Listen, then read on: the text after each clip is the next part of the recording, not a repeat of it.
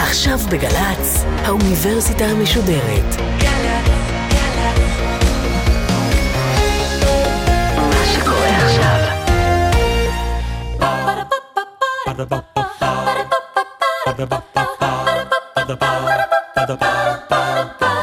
האוניברסיטה המשודרת מציגה מבוא ל עם קובי מידן והסמסטר פמיניזם עכשיו והפעם שיחה עם הדוקטור יאלי השש מרצה למגדר ולהיסטוריה של יהודי ארצות האסלאם באוניברסיטת תל אביב ומכללת בית ברל על פמיניזם מזרחי עורכת ראשית מאיה גאייר כמה שאת יפה, לא רואים שאת מרוקאית.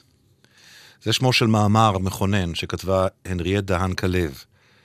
זה מאמר שמתמודד עם נושא דיכוין של נשים מזרחיות והשפעותיו על תהליכי הבניית הזהות שלהן, וזה, כפי שאתם בוודאי יכולים אה, להבין או לשער, הנושא שלנו היום, כלומר, פמיניזם מזרחי. כלומר, למי שעוקב אחרי הקשת ההולכת ומתארכת של המפגשים שלנו בקורס על פמיניזם, הגענו באמת לנקודות אה, כאלה. עברנו את העניין ההיסטורי, העניין הפילוסופי, ואפילו העניין הארץ-ישראלי, ואנחנו עכשיו בפמיניזם מזרחי. ואנחנו עם הדוקטור יאלי השש, שהיא פעילה פמיניסטית מזרחית, מרצה להיסטוריה, מתמחה בהיסטוריה חברתית של נשים, ומרצה אה, באוניברסיטת תל אביב ובבית ברל. שלום לך. שלום.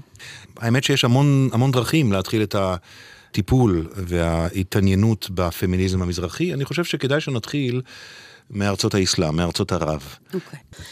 מכיוון שההתפרצות של הפמיניזם המזרחי בישראל הייתה סביב המפגש של נשים אשכנזיות ונשים מזרחיות, אז נקודת המוצא שלי תהיה ב-1840.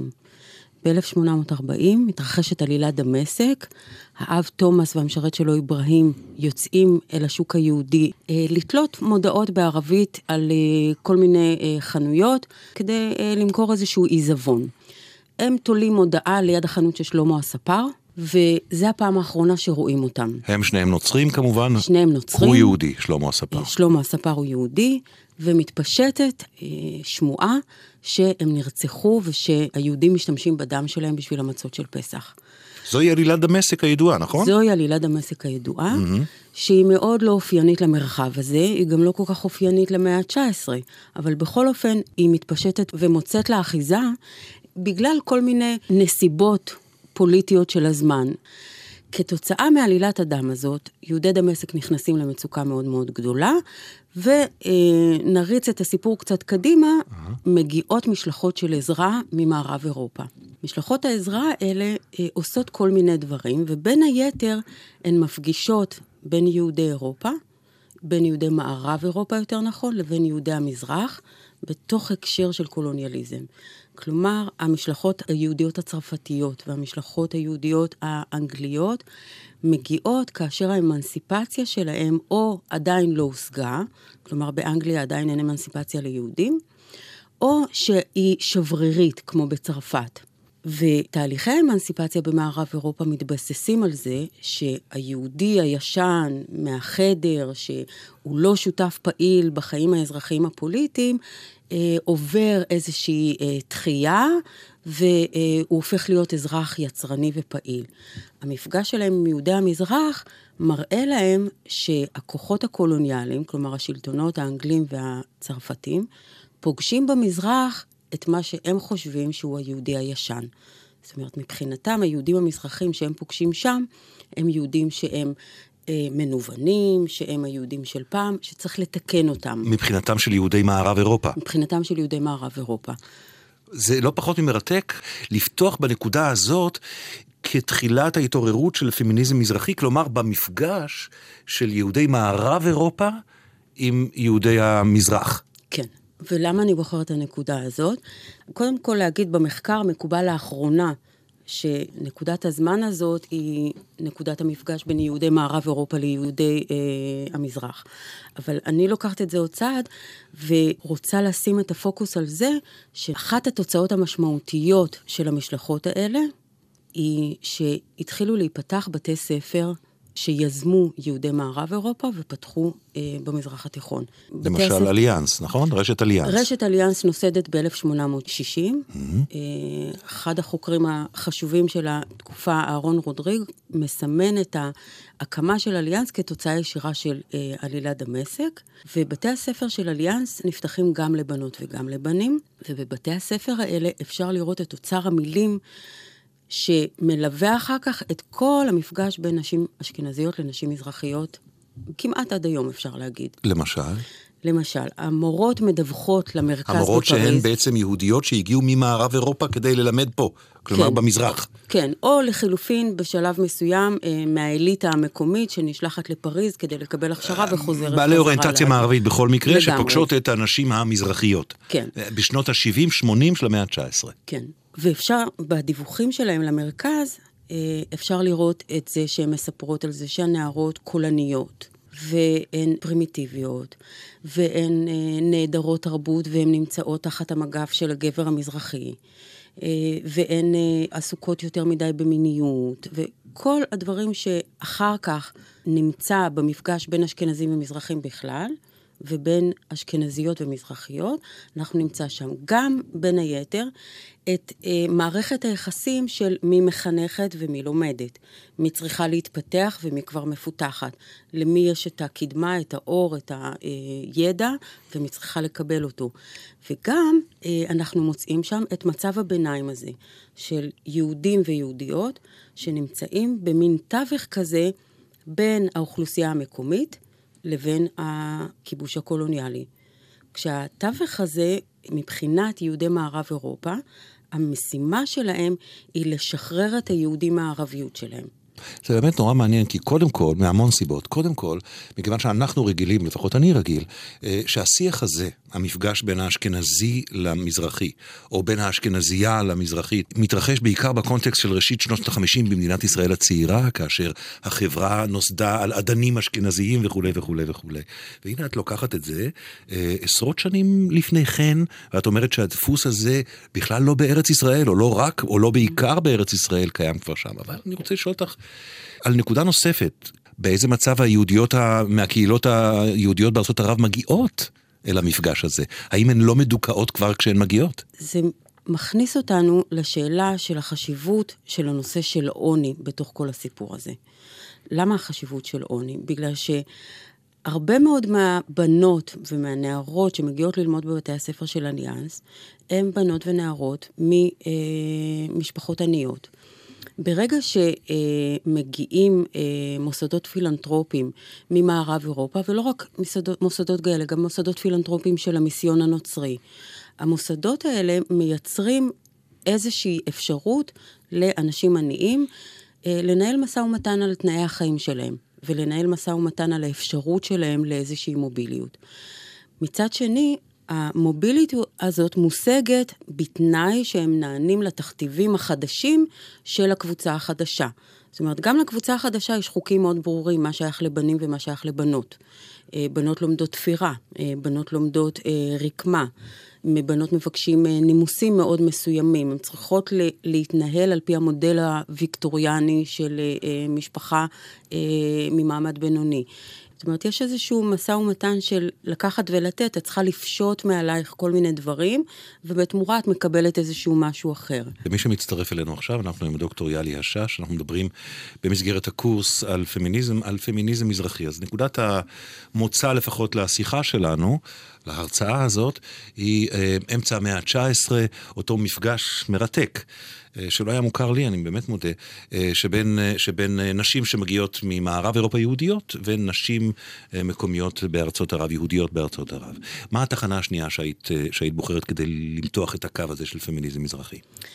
התחנה הבאה שאפשר לשים היא אה, סוף המאה ה-19, אה, תחילת המאה ה-20, אנחנו פוגשים שם את אה, אסתר אזהרי מויאל, אה, אישה שנולדה בביירות, אה, היא דמות שנעלמת מההיסטוריה באופן כללי, גם נעלמת מההיסטוריה היהודית, גם מההיסטוריה המזרחית, וחלק מההשבה שלה אל ההיסטוריה היא תוצאה של המאבק המזרחי באופן כללי ושל המאבק המזרחי הפמיניסטי באופן ספציפי. Mm-hmm. למה? כי אסתר עזרי מויאל גם רואה את עצמה כשייכת לתרבות הערבית, גם רואה את עצמה כחלק אה, מפרויקט המודרנה של הציוויליזציה הערבית, וגם רואה את עצמה כמי שקוראת לשוויון בין נשים לגברים.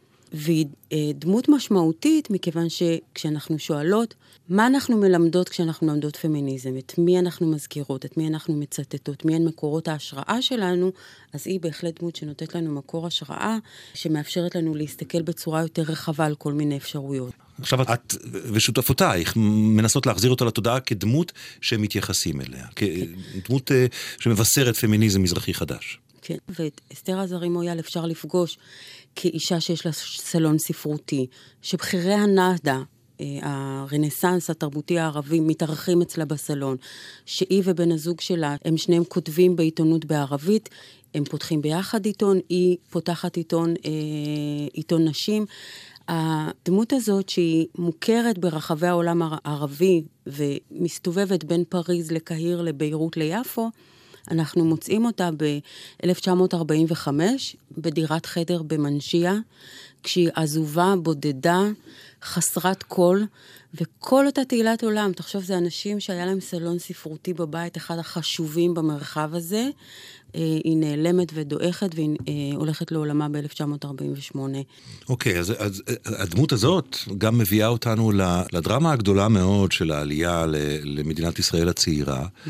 ובתוך הדרמה הגדולה הזאת, אה, למה קורה למעמד האישה או לאישה המזרחייה בארץ ישראל. קורים כאן שני דברים. מצד אחד, כל מצב של הגירה, כל מצב של שינוי, בטח לאנשים שמגיעים ממשפחות שהן לא עמידות, כל מצב כזה מאפשר לי לפתוח מחדש את החוזה מול המבנים החברתיים. זאת אומרת, אם אה, במקום מסוים לא מציעים לי כלום, במקום אחר מציעים לי משהו, אני יכולה פתאום לנהל איזשהו משא ומתן ולייצר לעצמי אולי מוביליות חברתית. מהצד השני, אנחנו רואים אה, שכבות של דיכוי מאוד קשות. נשים מזרחיות נחשבו אה, לנשים שיולדות יותר מדי, שהן יולדות ילדים לא ראויים, ושהן עושות את זה בחוסר אחריות. אה, אפשר לראות למשל שדינה פייטלזון, שקיבלה את פרס ישראל, הייתה הראשונה שקיבלה פרס ישראל וקיבלה אותו בגיל מאוד מאוד צעיר, המחקר שלה אה, הוא על האופן שבו הורים מסייעים לילדים שלהם בכיתה א'. דינה פייטלזון עושה אה, מין סוג של מחקר אתנוגרפי, היא הולכת ומראיינת אימהות, והיא נכנסת אליהם הביתה, ויוצא אצלה באופן די שיטתי, שכל האימהות האשכנזיות, בין אם הן עניות או לא עניות, הן אימהות נפלאות, הן מצוינות, הן עושות הכל נכון. הן, יש להן סבלנות לילדים, הן יודעות להעביר תרבות לילדים. כל האימהות המזרחיות שלה קיבלו גינוי. הן או מתאפרות יותר מדי או מתאפרות פחות מדי. הן או שמנות מדי או אה, רזות. הן אף פעם לא בסדר. הן תמיד יש להן איזשהו עודף גדול או חסר גדול. ורואים שם במחקר זה מין גינוי מאוד מאוד חריף ואיזשהו ניסוח של חוסר אפשרות של אימהות מזרחיות להעביר הון תרבותי לדור הבא. עכשיו, היא לא היחידה, זאת לא דוגמה יחידה. ב-1962 מתכנסת ועדת ילודה. ועדת הילודה הזאת לכאורה דנה באופנים שאפשר לעודד ילודה בישראל. כי הטענה היא שיש משבר דמוגרפי, חייבים לעודד את היהודים ללדת יותר. בפועל הוועדה הזאת ניסחה מדיניות שאומרת, אנחנו רוצים שמשפחות מהמעמד הבינוני, רצוי יוצאי אירופה, ילדו יותר, אלה המשפחות שאנחנו רוצים לעודד אותן. ואנחנו נעודד אותם בכל מיני תמריצים של אה, הלוואות נוחות כדי לרכוש בית. ולעומת זאת, אנחנו רוצים לעזור ליהודים שאין להם כל כך כסף, שאין להם תרבות שראוי שהם יעבירו לדור הבא, רוצים לעזור להם להבין שהם יולדים יותר מדי ובאופן לא אחראי. עכשיו, ההתייחסות הזאת, שהיא בצורה מאוד ברורה מופיעה בפרוטוקולים של אה, אה ועדה ממשלתית, אחר כך אנחנו רואים את זה בשנות ה-70, אחר כך אנחנו נראה את זה כשנראה את אה, פריצקי, השר לשעבר יוסף פריצקי, השר לשעבר, וצורח על אה, אימא חד-הורית, שנמצאת באח, באחת מהצעדות האלה שהתעוררו בעקבות הצעדה של ויקי כנפו, וצורח עליה למה עשית ילדים. כשיש לה ילדה אחת לאותה אישה. את מסמנת כאן, כשאני שואל אותך על, על ההשפעות או על, על מה קורה בעקבות אותה דרמה גדולה של עלייה, mm-hmm. בעצם שני דברים שהם בכיוונים הפוכים. Mm-hmm. מצד אחד, איזושהי הזדמנות. כן. אני, אני אוסיף לכך את מה שמקובל לדבר עליו, mm-hmm. והוא, אומנם אבוי להזדמנות כזאת, אבל ההתרסקות של מעמד הגבר המזרחי או הערבי היהודי עם העלייה. עיבוד, עיבוד שמיטת הקרקע תחת רגליו. במקום הזה, האישה אה, מקבלת כוח. אה, בתוך המשפחה, אה, גם ברמה של פרנסה וגם ברמה של המקום היחסי שלה בתוך מקבילית הכוחות. מצד שני, את אומרת, מה שנוצר כאן זה שבתוך הדרמה המזרחית, האישה היא מדוכאת בתוך מדוכאים. כן. וצריך גם לזכור שגם התמונה הזאת של התרסקות הגבר המזרחי וההופעה של האישה כעצמאית או אוטונומית, גם היא, התמונה בפועל ההיסטורית היא לא הומוגנית. בואו נזכור שיש לנו מאה שנה של בתי ספר מודרניים, יש לנו מאה שנה שבהם נשים עשו כל מיני דברים, היו פעילות בכל מיני מרחבים, ויש הרבה נשים שהיו שייכות למעמד בינוני או מעמד בינוני גבוה, שהדיווח שלהם הוא הפוך, שכאן הן מוגבלות ולא אה, מרגישות שיש להן הזדמנויות. אנחנו בשיחה, אה, הרצאה אה, במסגרת האוניברסיטה המשודרת על פמיניזם מזרחי עם הדוקטור יאלי השש. מתי היית מסמנת את נקודת הלידה של הפמיניזם המזרחי בפועל במדינת ישראל? אני חושבת ששנות ה-80. אה, בשנות ה-80 מתארגנת אה, קבוצה של נשים מזרחיות שפעילות גם בתוך התנועה הפמיניסטית בישראל וגם בתוך כל מיני גופים שעוסקים במאבק המזרחי. והנשים האלה גם נפגשות באופן סדיר ומייצרות לעצמם איזשהו מרחב של דיון. אנחנו יכולות למצוא שם למשל את ויקי שירן, אה, זכרה לברכה, ואת אה, רותי גורטי, בדל לחיים ארוכים. והנשים האלה מהוות גרעין רציף שנפגש לאורך שנים, ומתחיל לייצר איזשהו, אה, איזשהו שיח פמיניסטי מזרחי, ומתחיל להביע את חוסר הנוחות שלו עם הפמיניזם כפי שהוא אה, היה קיים עד אז בארץ.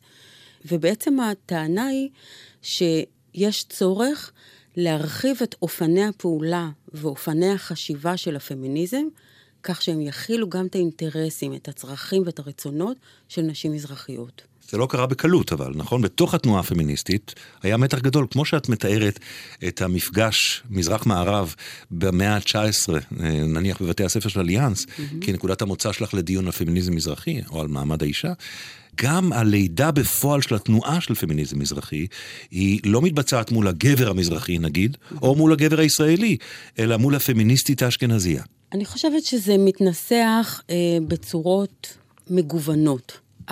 המאבק שדובר יותר הוא כן המפגש, שלפעמים היה מפגש אה, מטלטל וקשה בין נשים מזרחיות לנשים אשכנזיות, כשהתביעה הבלתי מתפשרת של נשים מזרחיות הייתה, נשים אשכנזיות, שימו לב שיש לכם צבע, שיש לכם מעמד, שאתן לא מגיעות אל השדה הפמיניסטי נטולות הקשרים של מבנים חברתיים נוספים.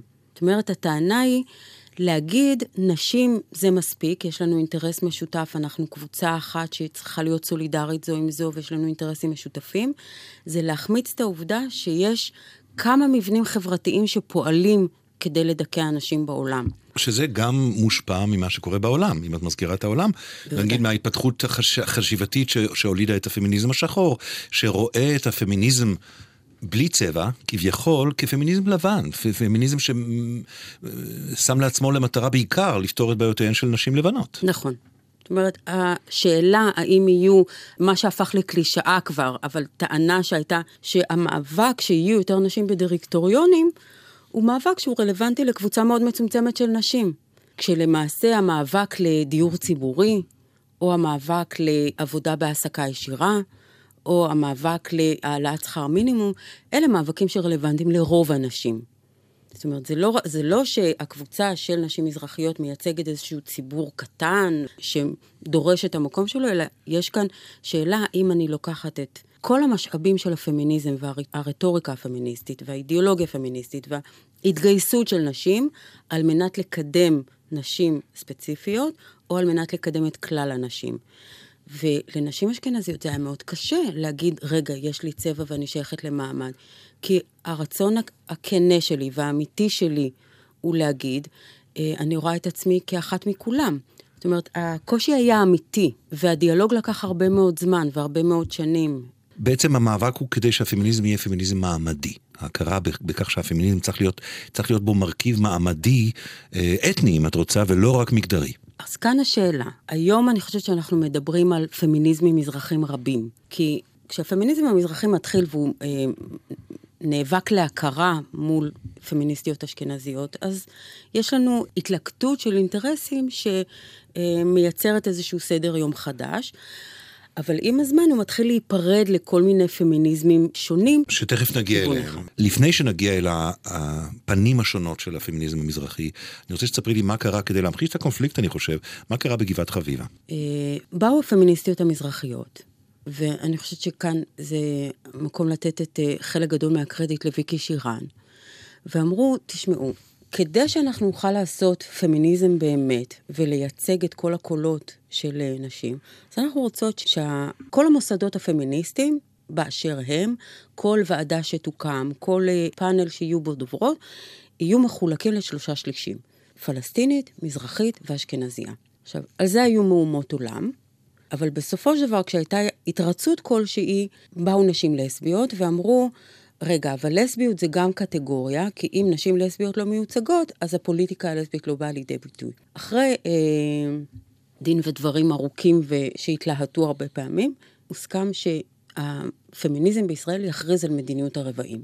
כלומר שכל ועדת היגוי, כל פאנל, כל זה וכולי, יהיו מורכבים מרבע לסביות, רבע אשכנזיות, רבע מזרחיות ורבע פלסטיניות. עכשיו, זה נכון שבתוך הדיונים כל הזמן היו טענות.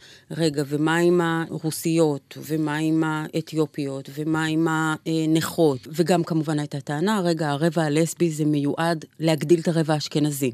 אז עצם התביעה למגוון יצרה דינמיקה שבה אנחנו מעודדות נשים לדבר. אנחנו אה, מחפשות ועושות את המאמץ הזה של החיפוש עד שאנחנו מוצאות. אה, ואז אנחנו פתאום שומעות דברים חדשים שלא שמענו קודם, אז אנחנו כל הזמן לומדות. זאת אומרת, התהליך הזה שבו יש מחויבות אמיתית לשמיעה של מגוון של קולות, והתחייבות לסדר יום פמיניסטי שהוא רלוונטי לחיים של נשים, אה, יצרה איזושהי הבנה שבאמת עולם הנשים הוא עולם מגוון. ויש בו צרכים שהם שונים. ונדמה לי שאם הגענו לימינו אלה, שהקול הפמיניסטי המזרחי יש לו בולטות אה, נאה מאוד בתוך הדיבור הפמיניסטי ובתוך הדיבור המזרחי. ולקראת סיום, אני ארצה שתשרטטי לי שני מתארים, ברשותך. ראשית, אה, דיברנו על, על סוגים שונים או על דגשים שונים בתוך הפמיניזם המזרחי, ושנית, אה, מהם הפרויקטים הגדולים, מהם האתגרים הגדולים שניצבים בפני הפמיניזם המזרחי היום, מהם העניינים שמעסיקים אותו. אני רוצה לדבר קצת על אה, פמיניזם מזרחי ששם את מירב הכוח שלו באג'נדה התרבותית, ופמיניזם מזרחי ששם את מירב הדגש שלו על מאבק מעמדי. עכשיו, זה לא מחייב ששני הדברים האלה הם סותרים, אבל בואו ננסה לרגע להפריד את שני הדברים. פמיניזם תרבותי יגיד, תשמעו, כשאני באה לפמיניזם וכשאני באה בכלל לדון על המיקום שלי בעולם, אם אני מגיעה בלי היכולת לבכות בשפה שלי, לצחוק בשפה שלי, להשמיע קול באופנים שהם רלוונטיים לתרבות שלי ושאני מבינה אותם, אז בעצם אני מגיעה נעדרת יכולת להתבטא. ובהקשר הזה אנחנו נראה פעולה מאוד אה, אינטנסיבית גם לשחזור של היסטוריה של נשים מזרחיות, גם ליצירה של אומנות של נשים מזרחיות. אה, והרבה פעמים האג'נדה התרבותית היא אה, וכאן אולי זה החולשות שלה לפעמים, היא לא תבחין תמיד בין נשים לגברים.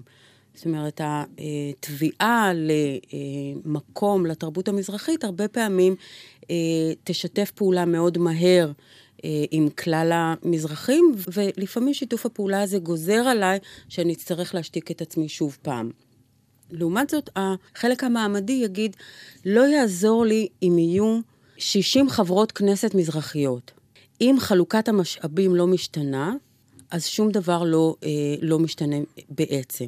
זאת אומרת, זה שתהיה נראות למזרחיות והתרבות שלי תייצר לי מודלים לחיקוי שהן רלוונטיות לילדות מזרחיות, הכל נהדר, אבל עד שלא תהיה לי חלוקת משאבים ממשית, אני לא יכולה לתאר שיש לי התקדמות. עכשיו, היום הפערים בין עשירים לעניים הם גדולים משהיו אי פעם. נשים היום, יש להן פחות ממה שהיה לדור האימהות שלנו. אז זה נכון שהיום אני יכולה לשיר מזרחי, ויהיה יותר קשה לאנשים לסמן אותי כמשהו בלתי ראוי, מאשר היה להם לפני עשר שנים. אבל עדיין, כשאני מסתכלת על חלוקת המשאבים וחלוקת ההון, ואני רוצה למצוא עבודה שמפרנסת אותי בחברה, אז אני רואה שזה מאוד קשה לנשים מזרחיות לעבוד בעבודה שמאפשרת להן לפרנס משפחה בכוחות עצמן. אוקיי. Okay. דיברת על, ה, על החולשה היחסית mm-hmm. של הפמיניזם התרבותי המזרחי. כן, ועכשיו... אבל אני רוצה להסביר למה זה לאו דווקא סותר. למה זה לאו דווקא סותר? כי המעמד שלי נקבע בין היתר על ידי היכולת שלי לקבל מהדור הקודם איזשהו הון תרבותי שאני יכולה לסחור איתו. אם ההון התרבותי של הוריי רלוונטי במרחב הציבורי, והוא יכול לאפשר לי לקבל מקום ראוי, ואני יכולה לקבל בעבורו איזשהו, אה, להשתלב בכל מיני מקומות באמצעות ההון התרבותי הזה, כמו שפה, כמו מוזיקה, כמו ידע היסטורי מסוים, אז אם ההון הזה מאפשר לי מוביליות, אז המוביליות הזאת מתבטאת גם במוביליות חומרית. ומה מידת הקשר של הפמיניזם המזרחי העכשווי עם פמיניזם פלסטיני, עם פמיניזם של אה, אה, נגיד נשים יוצאות חבר העמים, mm-hmm. עם אה, פמיניזם של נשים ששייכות לחלקים מוחלשים באוכלוסייה בכלל, שאינם המיינסטרים הפמיניסטי הלבן, נגיד. אני רוצה להיזהר מלעשות רומנטיזציה, כי נהוג לומר שפמיניסטיות מזרחיות ופמיניסטיות פלסטיניות זה סוג של חיבור אוטומטי וטבעי. זה בהרבה מובנים נכון, אבל צריך לעשות מקום לזה שהדיכוי של נשים פלסטיניות בחברה בישראל הוא הרבה יותר גדול מאשר דיכוי של נשים מזרחיות. אחרי שאומרים את זה, יש הרבה מאוד שיתופי פעולה שהם אפשריים, זאת אומרת, ושהם קורים, לפעמים על רקע מעמדי, לפעמים על רקע תרבותי. אותו דבר עם נשים דוברות רוסית. אה, הרבה מאוד פעמים הדרישה להכרה תרבותית מאפשרת איזשהו מפגש בין קבוצה תרבותית אחת לקבוצה תרבותית אחרת, ומתאפשרים שיתופי פעולה. אז איפה היית מסמנת היום את האתגר הגדול של הפרויקט של הפמיניזם המזרחי לשנים הקרובות? בעיניי האתגר הגדול הוא להחזיר את הנושא של מעמד לפעולה מזרחית אה, פמיניסטית, ולהחזיר את העבודה ברחוב. אז בעצם יש כאן אפשרות להתבונן על זה כעל מאבק נגד הפטריארכיה. לעומת מאבק שהוא לא, כמובן לא, לא מייחד רק את הפמיניזם המזרחי, הוא מאוד בולט היום בחברה הישראלית בכלל, נגד חלוקת ההון, נגיד, או נגד הריכוזיות, או נגד האי שוויוניות מצד אחד. אבל כאן צריך לשים לב שבואו ניקח לדוגמה את הייצוג המזרחי באקדמיה. בתוך הסגל האקדמי יש רק 9% מזרחים, אבל אחוז הנשים זה פחות מאחוז. לכן המאבק הוא כאילו גם של גברים ונשים, אבל לא. במובן הזה, הגבר המזרחי, שוב, בהכללות גסות מאוד לצורכי השיחה עכשיו, הוא לא השותף, אלא, אלא היריב. הרבה פעמים כן. כן. וגם אם לא היריב, אז בוודאי מי שיכול ביתר קלות ליהנות מפירות המאבק המזרחי. הדוקטור יאלי השש, תודה רבה לך. תודה רבה. Ba-da-ba-ba-ba